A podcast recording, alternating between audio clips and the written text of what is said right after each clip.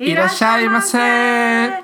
Hello and welcome to Historical Fantasy. I'm Guenevere Lee. And I am Noel Sayar. And today we're going to be sharing some more stories about Oni and yokai. Mm-hmm. So, of course, in the last podcast, we were talking about Matsushima because in the chapter of Lita and Samurai that came out just before that, our heroes traveled to Matsushima.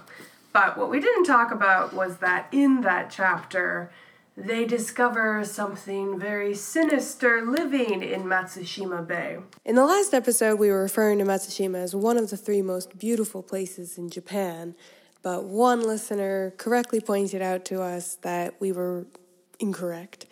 well, not completely accurate. Uh, it's actually one of the three most beautiful views yes. in Japan. Uh, these distinctions are important because, as we said, there are hmm. many, many lists. I'm pretty sure that I have another list. yes. so, this episode, we're going to talk a little bit more about the yokai that have inspired the sinister thing that lives in Matsushima Bay. So, in my case, I will like uh, focus in how the yokai they are related in like a real history and like a real events and in general used to be from like a, a little bit dark point of view. Oh yeah, I think we can safely say that most of these Japanese legends are pretty dark. Entertaining, but definitely dark. and they all do seem to have a little bit of reality sewn into them. You know, most stories will have very specific places. Some of them will use real people that mm-hmm. we know are historical figures. Uh, so it's kind of interesting to learn a little bit about how that evolution happened. Especially because back in days, like uh, the history and this mythology was a little bit like a mixed, so you never know exactly when end like a mythology and when start the real history. So probably back in days will be like a real, like amazing, like a like a feel or live all of these like a histories. Well, I imagine back in the day you would just kind of believe a lot of these things. Yeah. You know? The forest was dark at night. You didn't know what lived in there. Sometimes not even the forest, because a lot of these stories take place in the city. Oh, yeah.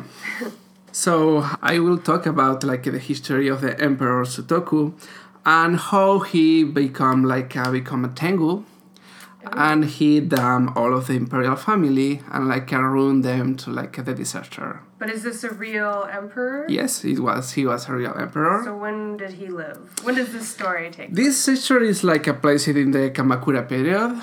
Kamakura. Century twelve. The twelfth century. Yeah, so like uh, far back from the Edo period, and I think that I like a comment in like a previous podcast, but um, in that time, like it was very common that the emperors that in that moment they have like the real power on the country abdicate after 30 years of like a reign.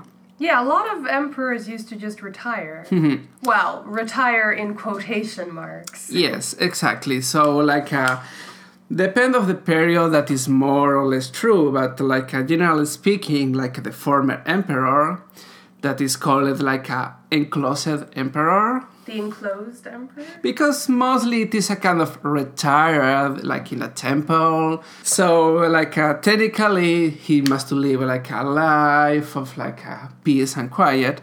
But like in the reality he yeah. used to like uh, reign in the shadows and because in some cases like the like the emperors become emperor when they are child in the moment that they reign 30 years their own child still be like uh, too small for reign. Well, was this forced retirement? Because my interpretation no. was that most of these people were choosing. No, it is not forced, but it's a kind of tradition or not a spoken rule. Right. But when they do that and put their own child as an emperor, because the child it is too small for reign, is be assumed that he will still like uh, reigning in the shadows. Right. Yeah, he'll be the regent. Yeah, exactly. I explain this because this is important in this history. Because in that moment, like the Shirakawa emperor, that was the enclosed emperor on that time, in the moment that he abdicated, he used to choose between the two of the, his sons. The Shirakawa emperor have one son, that is called Toba. Also, the Toba have like a one son called like a Sutoku. But it's an open secret that the Sutoku was not son of Toba, was son of the Toba's father, the Shirakawa emperor. So it happened that when like the um, Shirakawa emperor like retired, put a Toba as a, like an emperor Right. and like a Sutoku wasn't happy with that because he expected that he become emperors as well. Right. Happened that when the Shirakawa emperors die, You know, every time you click that, okay, the camera picks it up. happened that when the Shirakawa emperors die, Toba must to choose between like uh, put his own son as like an emperor or put the Sutoku son as an emperor as well. or put his brother, you mean? Yes, because they both have like a They both have an equal claim to the throne. Exactly. Happened that during that time, like the Toba emperor, like uh, was like um, making that all the Sutoku supporters, like slightly go out of the court. So happened that then the court support the the, the Toba son, Kumone. Kumone was three years old when become emperor, and during all his life he was like a, a, a sick child. So he died very soon. When he died, Go Shirakawa, that is a very important like uh, character in the Japanese history, become emperor. And then, like uh, when Sutoku was exiliated of the court, Exile. exile of the court, and she become a monk. After he become a monk, he start to write like a Buddhist like a text, and he sent like a compendium of like a Buddhist text to Kyoto as a gift, because the Shirakawa emperor think that this text can be cursed. He refused it, and, and burned it instead. In, the, in this moment, Sutoku becomes so angry that he become a demon. He Right. become a tengu. And when he dies, he corrupt all the mountain that was around. And he cursed like a Go Shirakawa and all his family in the very moment of his death. Happened that during all the life of the Shirakawa emperor, and it is also like a true history, he suffered a lot of like uh, misfortunes. Like uh, all of the supporters died during battles. Like I start to appear a lot of rebellions, and in fact, it's a, a big rebellion, calling like uh, the Hogen Rebellion, and with the displacement of the power from the Emperor Go Shirakawa to the first Kamakura shogunate. That is the moment when the shoguns become start to become have real power in the country. So they assume that is all of the plan when Sutoku Emperor become a demon and just curse all of the imperial family. So basically, this guy had such an awful reign that the people were saying he must have been cursed by a demon. He obviously pissed off someone so much they turned into a demon Yep. and cursed him. That's the logic of the times. because and this is also true when Sutoku died Sutoku was like a, the brother of the former emperor so mm-hmm. should have like a royal treatment right. but instead of that he the emperor forbid to anyone go to his funeral and also forbid that like uh, give any kind of honors during the, bur- the burying it is why he like uh, become a demon and just like uh, curse all of the family All of this story that you were telling me really reminded me of the Heike story. oh really about the battle that happened between the Heike and the Genji clans. No, it is before. Right. Before that. But it it has so many similarities Oh, really? with the line of succession being a huge driving force because you have all these brothers who Yeah. they all have different mothers and all the mothers are plotting with each other and you know mm-hmm. to get their son on the throne and Be- because yeah, like they they claim to be the real wife, the official, you know. Yeah, and so you have like the retired emperor who's kind of really controlling everything and uh, all these it's such there's so much drama. no, but but just before that point, Yeah. during the last like a three centuries, they have all of like a court intrigues of like a like a old emperor, the new emperors, like the brothers. Yeah, it's so fascinating to read about it, but it is very confusing at times. There's so many names. because the point of like a put like a child as an emperor as is all a plan of like a big weak so Yeah. i can control it exactly, it's but- just a puppet. but the side effect is because he is weak and other people can try to influence in the emperor Yeah. other than the father so it's it's like a like a court like a stabbing the back to each other you know Like, there's a reason why all of this led to the Sengoku period, which is known as the Japanese medieval ages. yeah because it is don't have like a, the strong man on charge Yeah, never exactly. It was just. And this is why I appeared the show. It's like, Yeah, okay, yeah. now I am the fucking yeah, strong man. Daddy's home. Yeah, exactly. So it's funny because the story that I picked to talk about today has a very similar theme in that it is about a person who is filled with so much rage and betrayal that they turn into a demon. well, Yeah. So obviously this is a theme in Japanese yes. mythology. You also see it in a lot of modern day things like, you know, The Grudge, for Yeah. example. You have so much anger in this one place that it creates a demon. Also, when I were reading about yokai, I see the yokai that is Basel of the Great. Oh, really? It's one specific yokai. Oh, really? Yes. So by the way, we're getting a lot of this information from this great website called yokai.com. Yes, it's fantastic. Yeah, it's Y O K A I dot com, and you should really check it out if any of what we're talking about is of interest to you. Right, so Kiyohime is a great story. Kiyohime is a story about a girl who lives at an inn. And every year, a monk comes by on his yearly pilgrimage. And I mean, who really knows? Obviously, we're talking about a little girl here, but this guy is like flirting with her, maybe kind of trying to seduce her. But anyway, he's always promising that he's going to marry her one day as soon as she comes of age. And eventually, he shows up one year and she's become a woman. And she says, Great, let's go get married. And he didn't think that she would take it seriously or, you know, you know how men are. Always going back on their word.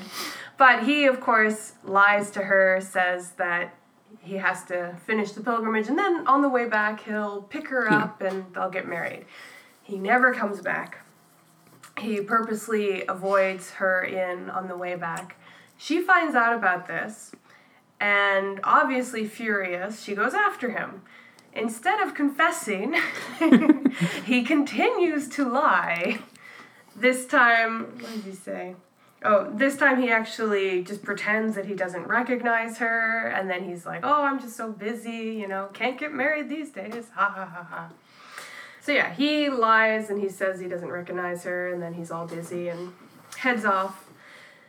And she's furious and she attacks him. But um, the priest prayed to Kumano Gongen to save him, and then a divine light came and it blinded Kyo, and he managed to escape.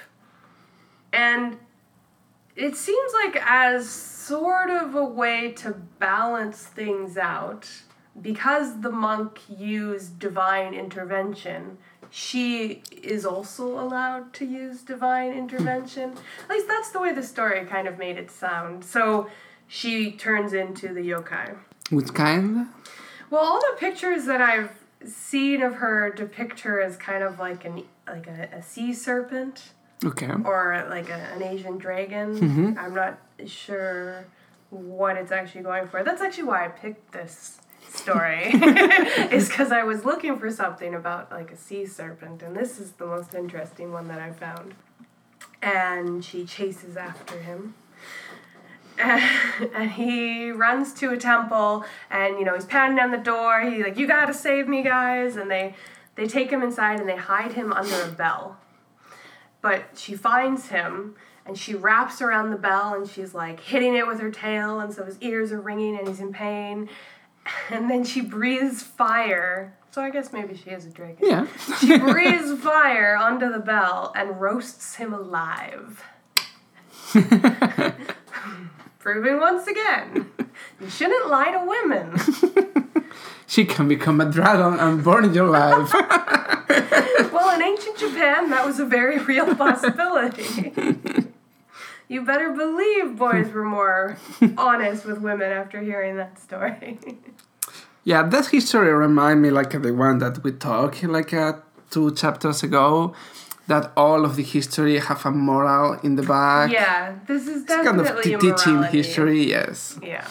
Well, thank you very much for joining us on Sure.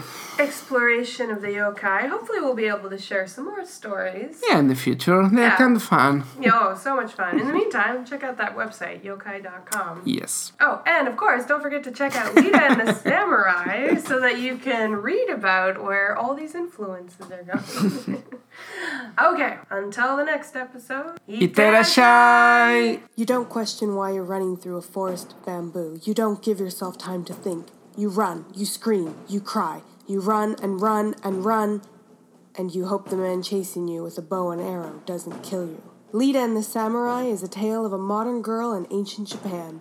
Only available on Channillo.com. That's C H A N N I L L com. Lita, a young woman who moved to Japan to escape her abusive family, is slowly adjusting to her new life. She's learning Japanese, making friends, and enjoying the summer festivals. On the day of the famous Tanabata festival, she finds a small shrine, but when she steps out of the shrine, she steps into Edo era Japan. Trapped 400 years in Japan's past, what follows is half fantasy, half historical fiction. Is her coming here an accident? Or does it have something to do with the sudden appearance of European ships off the coast? Lita must discover how she ended up in this situation and how she can get back home, or if she even wants to go back. Lita and the Samurai updates bi weekly on Mondays. You can read the first chapter for free on Channillo.com. Once again, that's C H A N N I L L O.com. We were the first, and we will be the last.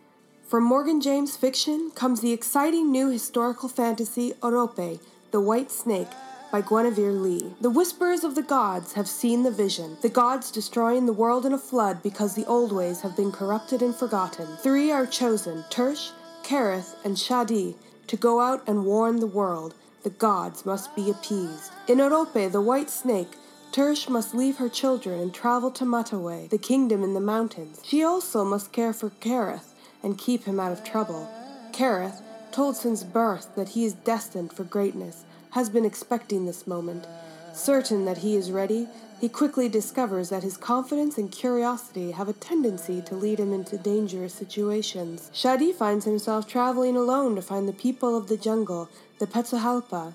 The jungle seems like a paradise until he discovers the darker rituals practiced within. Samaki is a merchant who returns to Mahat to find his home destroyed, his father dead, and no one to buy his expensive cargo. With his first mate Tuhark, the merchant struggles to move forward after his entire world has been upended. The stories of these four travelers intersect and entwine with each other as they move towards their destinations. Guided by visions, the Whisperers must use their wits to survive in these strange new lands that would rather use them as political pawns than listen to their warnings. Available in paperback, digital, and audio wherever books are sold. To learn more about Guenevere Lee and her writing, visit gueneverelee.com. G U E N E V E R E L E E.com. And thank you for listening. Music provided by bensound.com.